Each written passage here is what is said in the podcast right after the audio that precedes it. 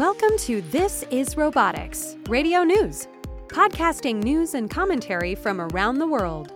Please join us for today's radio news report with your host, Tom Green, for news, analysis, and commentary from the wide world of robotics. Radio News is a production of Asian Robotics Review, your most trusted news resource in global robotics. And now, here's Tom.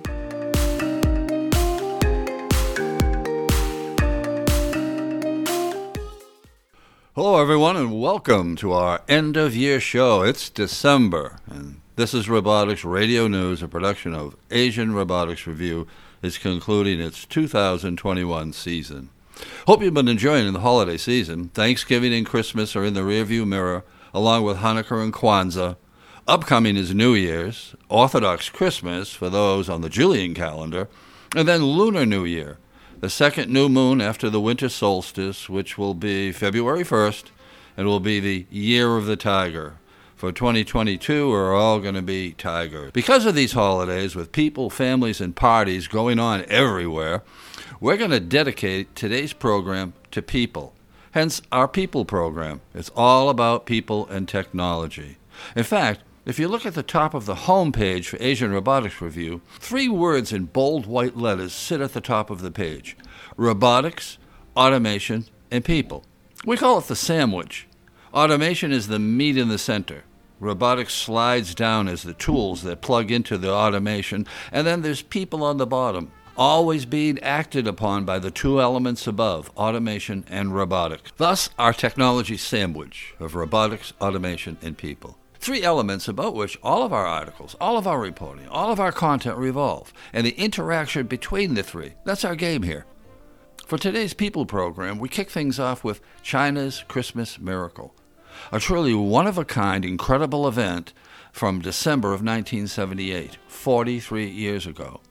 After 150 years of being kicked around a woefully impoverished country, tore open the shutters and threw up the sash on itself and began an amazing four decades journey to Christmas 2021. What that journey has meant for robotics is incalculable. And it all took place one gray afternoon at a small hotel in Beijing. It was carried out by a single individual on December 18, 1978. Our second story is about a subject often argued about are robots taking jobs? The answer yes. Robots take jobs, lots of them, millions of them. Now we know. Here are the real facts, the real story on what's happening and its solution. Yes, there is a solution. A solution contained in one word mobilize. We'll get at that. Maybe we need to take some of the magic dust from China's Christmas miracle and sprinkle it worldwide. We've dedicated the segment to Studs Terkel, the Pulitzer Prize winner who for four decades interviewed working people on his radio show and in his books about their jobs. Most of those jobs are today kaput. Technology has already taken them. There's an amazing parallel here. Third up is about the solution to robots, people, and jobs that lives in miniature in Pittsburgh. We let Henry Leonard, in part two of his article about the rise of Pittsburgh from bankruptcy and collapse to a powerful robot technopolis, tell the tale. There's a recent, little known program going on in Pittsburgh that needs to be mobilized nationwide. It's the solution. Our fourth and concluding people and technology story is about the loneliness of the holidays for many millions of people worldwide, and how relational AI and humanoid robots might brighten the holidays for the lonely. What with rampant global depression going on, people living alone, and the alarmingly high rate of suicide, relational AI and humanoid robots could well be a return to happiness for millions. So come along, let's take a look at the news in detail. China's Christmas Miracle and what it means for robotics. The first story in today's People program is as fantastic as it is true. It's called China's Christmas Miracle. What this meant for robotics and automation is, is truly incalculable. Funny things happen when you give people hope. This is a story about hope.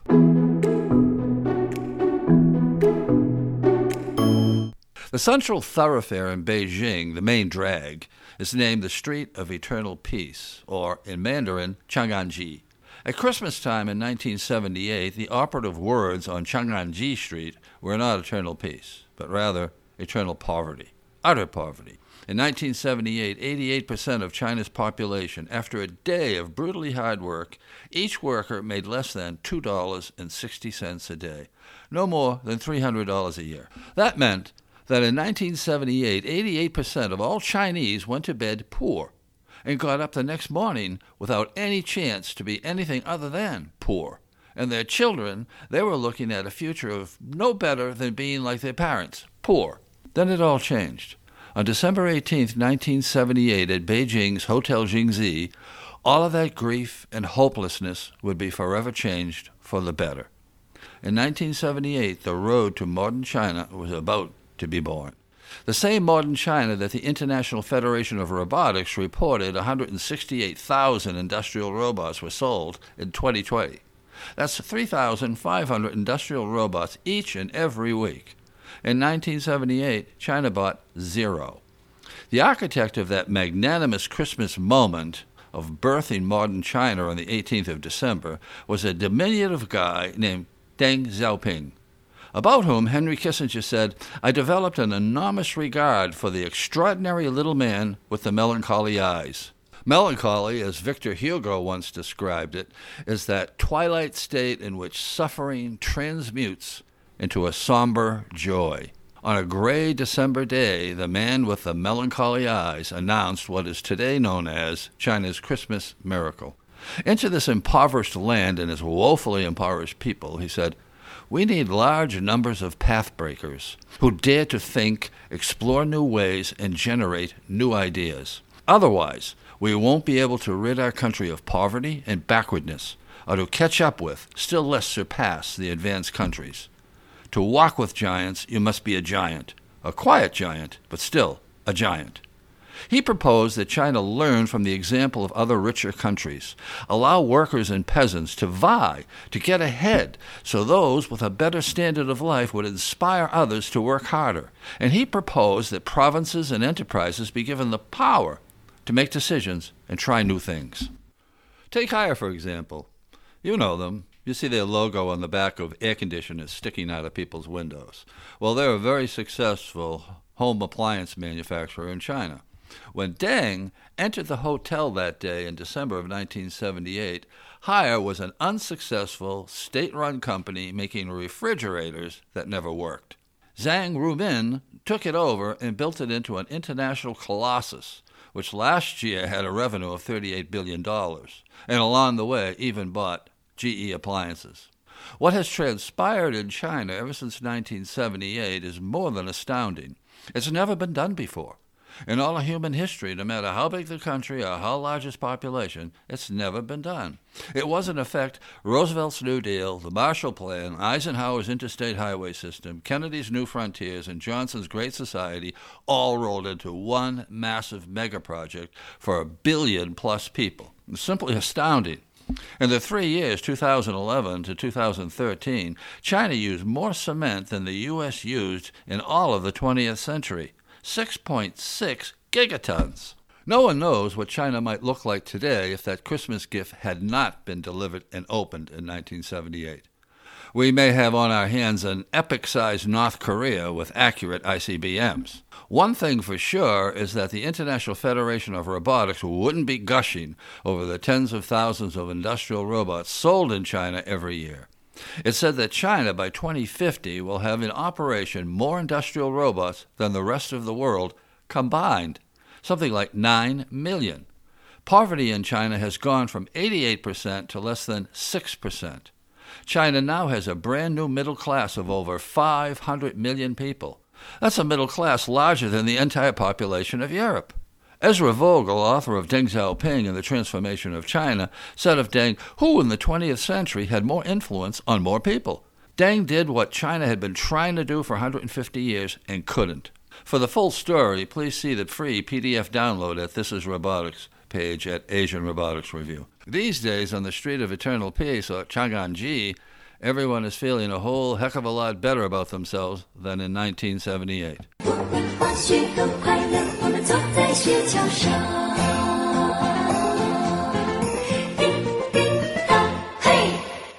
Merry Christmas, China. Our next story we call Pink Slips for Old Technology. When you hear that robots and AI will create as many jobs as they take, that's true. But in the meantime, we all have to eat.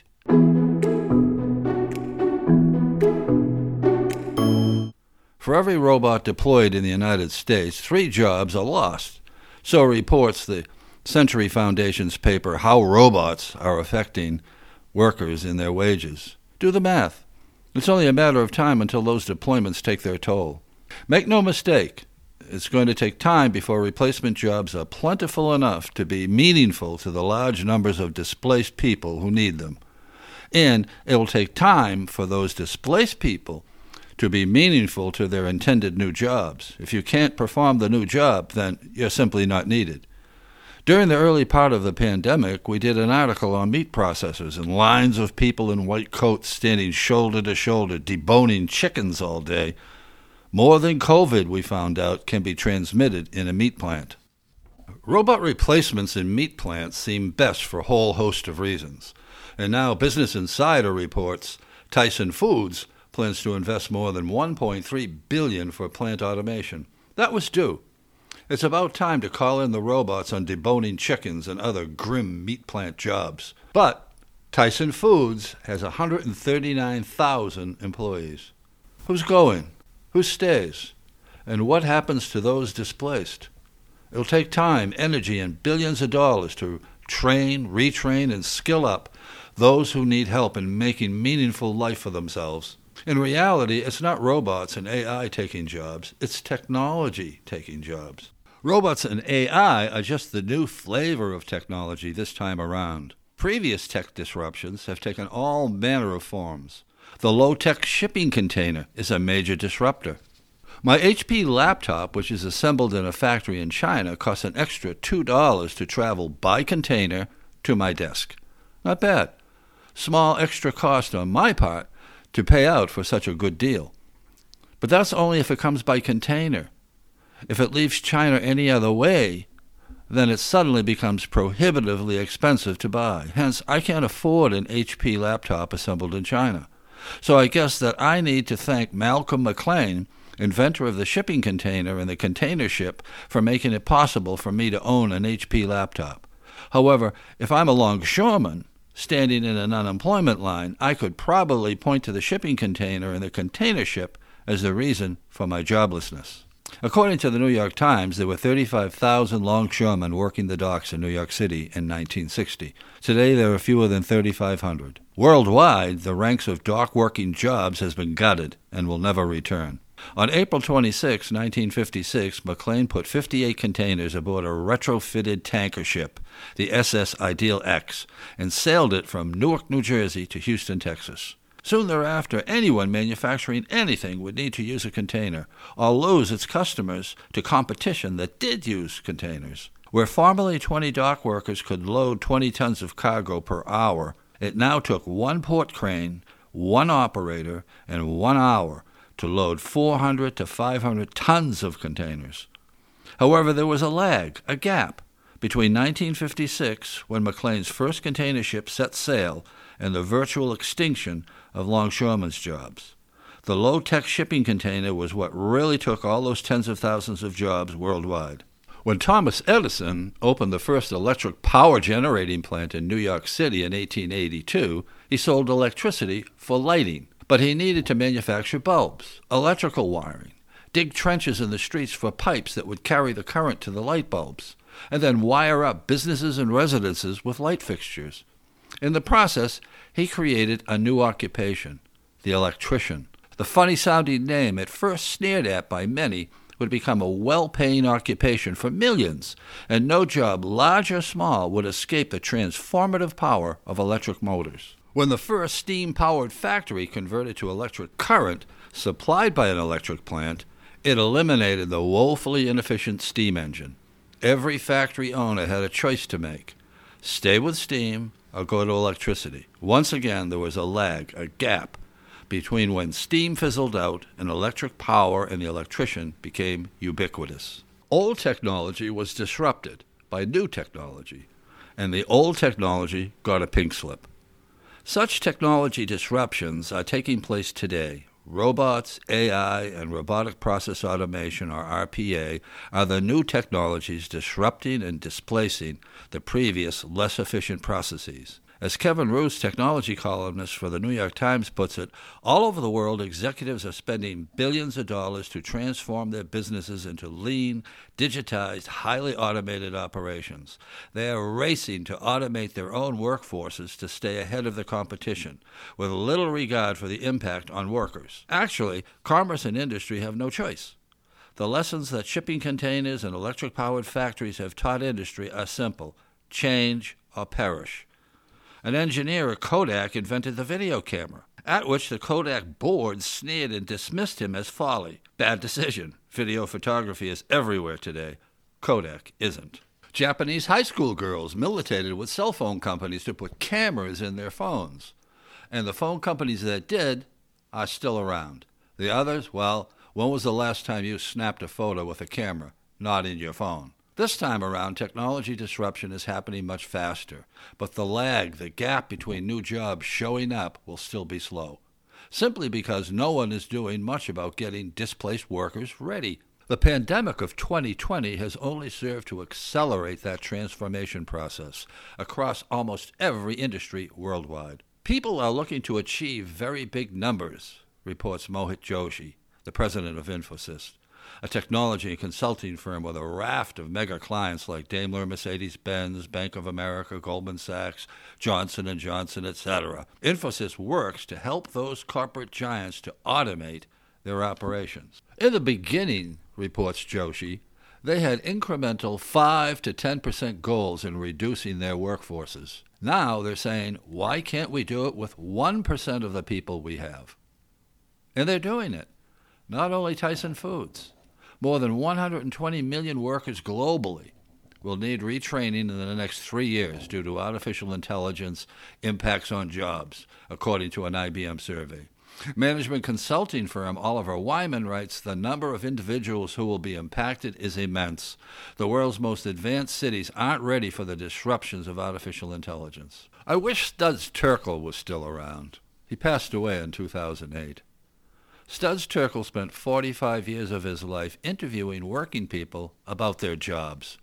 The Pulitzer Prize winning writer asked a lifetime of questions, resulting in 9,000 audio tapes for his Studs Terkel show that aired over radio station WFMT in Chicago.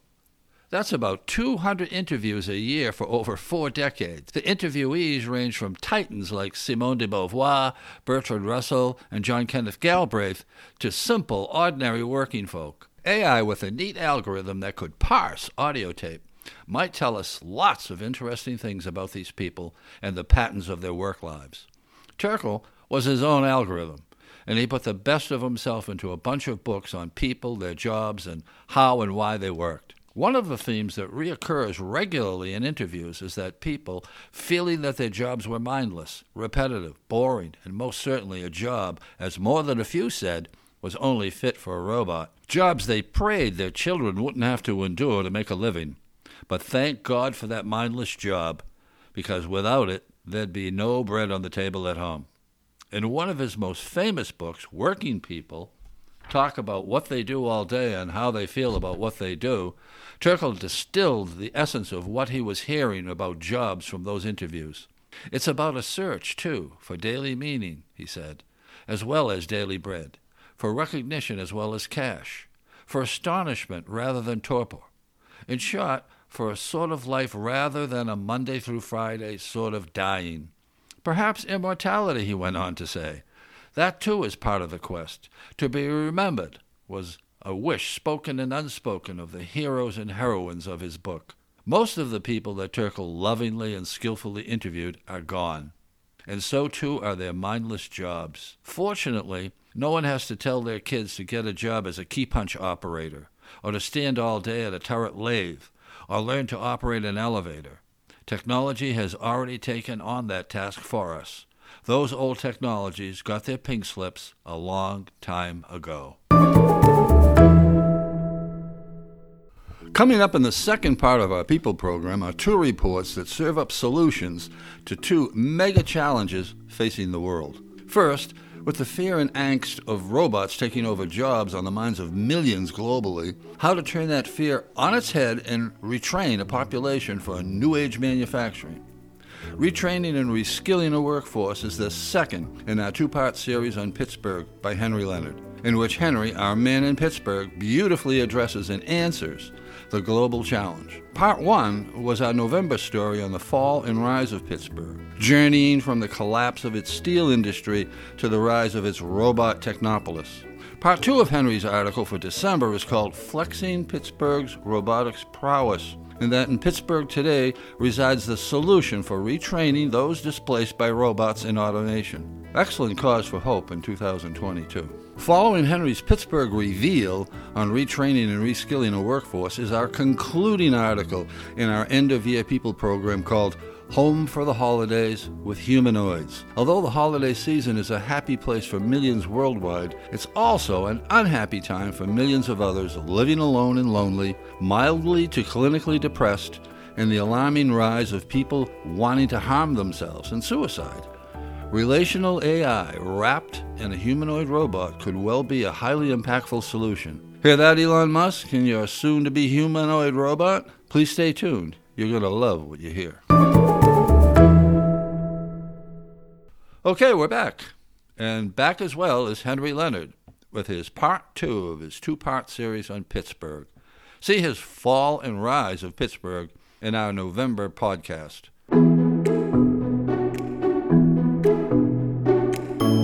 Part two is Henry's follow on article, Flexing Pittsburgh's Robotics Prowess positioning to help meet America's greatest manufacturing challenges. It's all about Pittsburgh's transformation from dying steel town to global robotics powerhouse, which has it positioned to help meet America's greatest manufacturing challenges.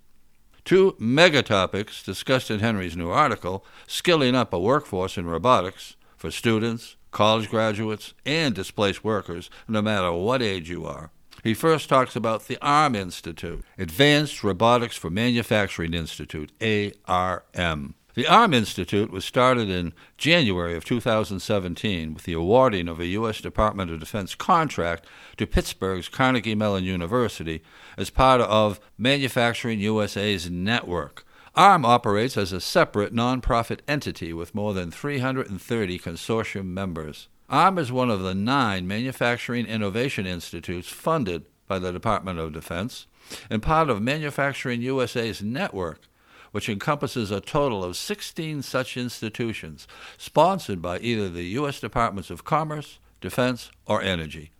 These institutes are public private partnerships that each have distinct technology focus areas, but work towards a common goal to accelerate U.S. advanced manufacturing as a whole and secure America's future through manufacturing, innovation, education, and collaboration.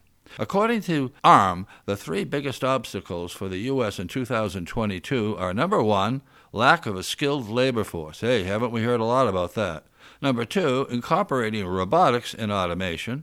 And three, supply chain issues. Hey, the world is facing the same identical issues. ARM, with enough cash, can easily scale up to be the nexus of retraining those displaced by automation, those looking to join the automation party, and make a new life for themselves. ARM's mission is to create and then to deploy robotic technology by integrating the diverse collection of industry practices and institutional knowledge across many disciplines.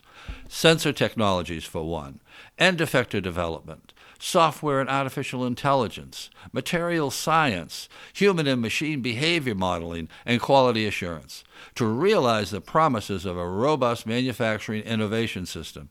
Now, with Biden's infrastructure bill's $1 trillion spend just ahead, ARM is in place to explore careers in robotics for manufacturing for everyone who wants one. A 2021 study by Deloitte and the Manufacturing Institute found that as many as 2.1 million American manufacturing jobs will be unfilled through 2030 and noted that 500,000 manufacturing jobs are open right now, today. The report warns the American shortage could potentially cost the U.S. economy as much as $1 trillion by the end of the decade in lost revenue and production. Robotics in manufacturing is a growing and exciting field that offers opportunities for job seekers at every level, every age. Find your fit. For 2022, make it your business to download the PDF of Henry's article. We have a copy waiting for you. Henry has it loaded with links and references so that you can begin changing your future tomorrow. The website is www.roboticscareer.org, but download that PDF and get going on it tomorrow. Another Pittsburgh entity that will be working to address those manufacturing challenges is CMU's new Robotics Innovation Center and Manufacturing Institute that goes by the acronym RIC, R-I-C. It was announced in May. It is being funded through a $150 million grant from the Richard King Mellon Foundation, the largest single grant in the foundation's 74 year history. The RIC will provide CMU robotics researchers with roughly 150,000 square feet of research space for integration, iteration, and commercialization. There is a job and a career and a successful life awaiting you at Pittsburgh's Arm Institute or the Robotics Innovation Center or both. For 2022, go for it. Download the PDF today. What do you got to lose? Our last but not least people story this season is Home and Humanoids for the Holidays. Oh, there's no place like home for the holidays. It would have been nice this holiday season to have seen Amazon Prime trucks scooting around my neighborhood dropping off holiday humanoids for those abandoned and living alone, the totally depressed, or the lonely. Home for the holidays is not such a pleasant experience for millions globally, but it could be. In this story, Cynthia Breazeal, a roboticist with more than a passing interest in humanoid robotics, talks about the possibility of relational AI and humanoid robots combining to be wonderful companions for humans. As she says, nowhere in all of technology is there quite anything like a humanoid robot for knowing how to push all of our social buttons. I found that observation to be quite fascinating. With that in mind, we reprise our very popular article on sex robots. Those of you who missed it in our August podcast get a second chance at delving into the potential of humanoid robots becoming our true companions. Elon Musk has promised a humanoid for 2022. Let's see what he delivers up. Like every robot, they don't eat, drink, or take bathroom breaks, and they are available 24 7 so the ROI must be better than the automobile in your driveway. Sure, our brains tell us that they are not real, but somehow our hearts think differently about them. And in the end, does it really matter? As long as they make us smile.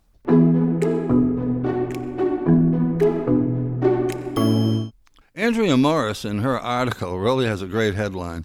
Uh, she, she writes Sex robots are the most disruptive technology we didn't see coming. In her first paragraph, she really outlines what the problem is. At first glance, Harmony looks, that's a sex robot, Harmony looks a bit like a chatbot got trapped inside an anatomically correct life size Barbie.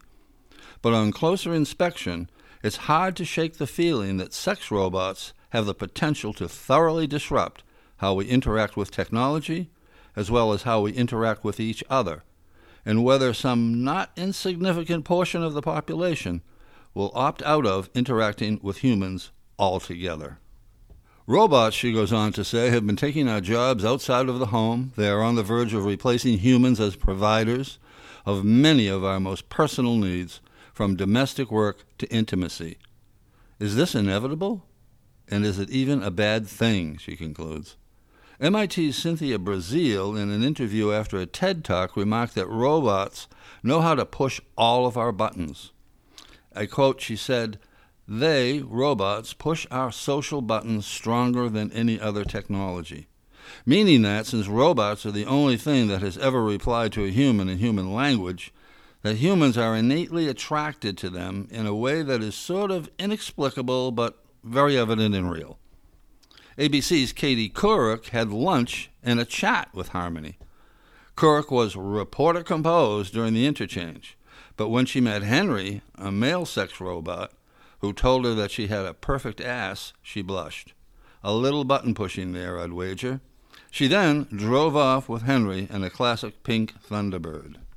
According to a study conducted by YouGov, more than one in five Americans, 22%, would gladly go through with having a few of their buttons pushed by an AI infused sex robot like Harmony or Henry. The slice of AI that Breazeal supports, namely relational AI, might be a good future next step for these sex robots. When asked by the interviewer, can AI help us become who we aspire to be? Can it help us live not just more productive, but better, more fulfilling lives? She explained it this way when we talk about human flourishing, she said, it's not about brief encounters with AI. Positive emotions, meaning a sense of achievement, relationships, all those things are extremely important. I call it relational AI. AI that can understand us as people and treat us as people. There's no question that personal robots and other AI systems are becoming a growing presence in our lives, remarked the interviewer. But while Apple Siri, Google Home, and Amazon's Alexa can carry out certain tasks, they can't truly support who we are according to Breazeal. Relational AI for humans in pursuit of intimacy, more than just sex, might find relational AI to be the killer app for sex robots. Adamant in opposition to getting close to a sex robot for any reason are websites like Feminist Current, in its An Open Letter on the Dangers of Normalizing Sex Dolls and Sex Robots. Feminist Current writes At a time when pornography, prostitution, and child exploitation is facilitated and proliferated by digital technology, turning it into a global profitable industry, these products further promote the objectification of the female body and as such constitute a further assault on human intimacy. The malfactors in all of this, according to the website and its campaign against sex robots, these technologies are developed and backed by academic and business robotics and artificial intelligence communities who have to date the loudest voices shaping the policy direction about the benefits of sex robots, while largely ignoring the potentially dangerous effects on women, men, and children. That's definitely not how to win friends and influence people, I think. That sounds mighty close to a blanket condemnation of all those working in robotics and AI. Conspiracy theories aside, that just simply isn't true. Let's connect a few of the dots for a little bit of clarity. The facts are that humans are going to continue to explore for themselves when it comes to sex robots. Dr. Helen Driscoll of the University of Sunderland says the point is, people already fall in love with fictional characters, even if there's no chance to meet and interact with them. How many humans readily let go of their emotions and fall in love with a character in a movie? Plenty.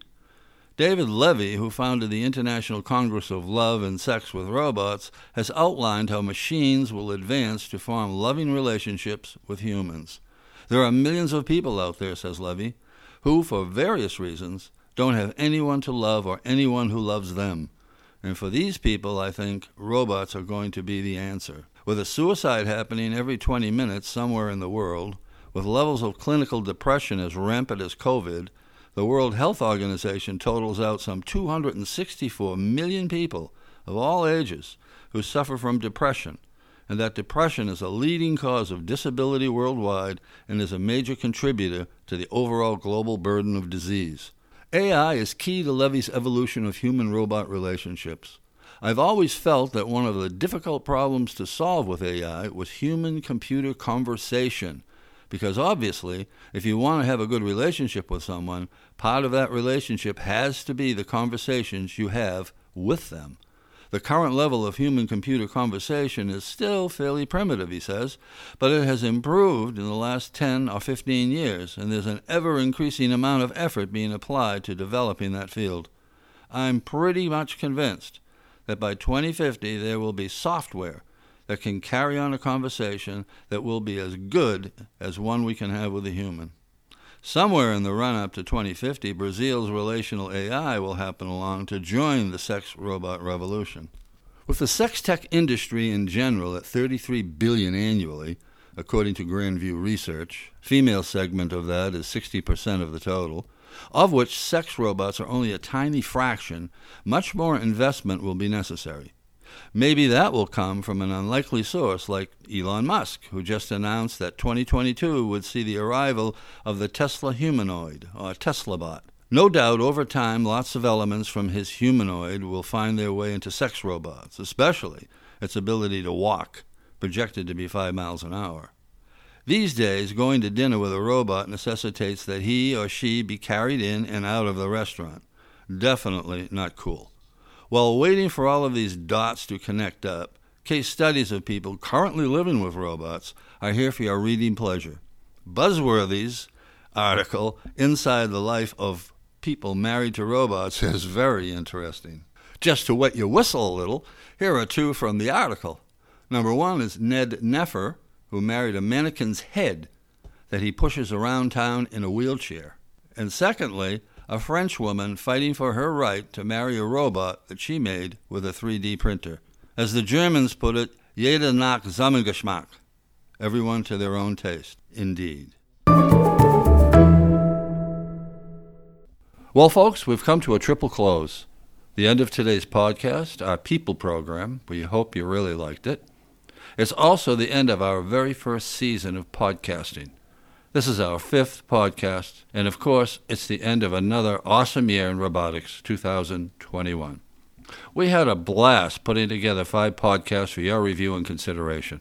We look forward to bringing to your ears another exciting year of This is Robotics Radio News. Thanks ever so much for all of the well wishings and global appreciations we got for our podcast. We're overjoyed that you like it so much, which pumps us up even more to bring you more for next year. For 2022, we have a few surprises to add to the podcast, so please hang with us throughout the year. You're going to love what you hear. Upcoming is Lunar New Year, Year of the Tiger, beginning February 1st. To all my Thai friends and relatives, Sawati Pi Mai. Lunar New Year is also the birthday of our launching of Asian Robotics Review. We'll be going on our fifth year of publishing. To all of our good buds in the robotics ecosystem, and to the new friends we made this year, Happy New Year. We love getting to know you. Take care, everyone. See you on the other side for a rockin' 2022.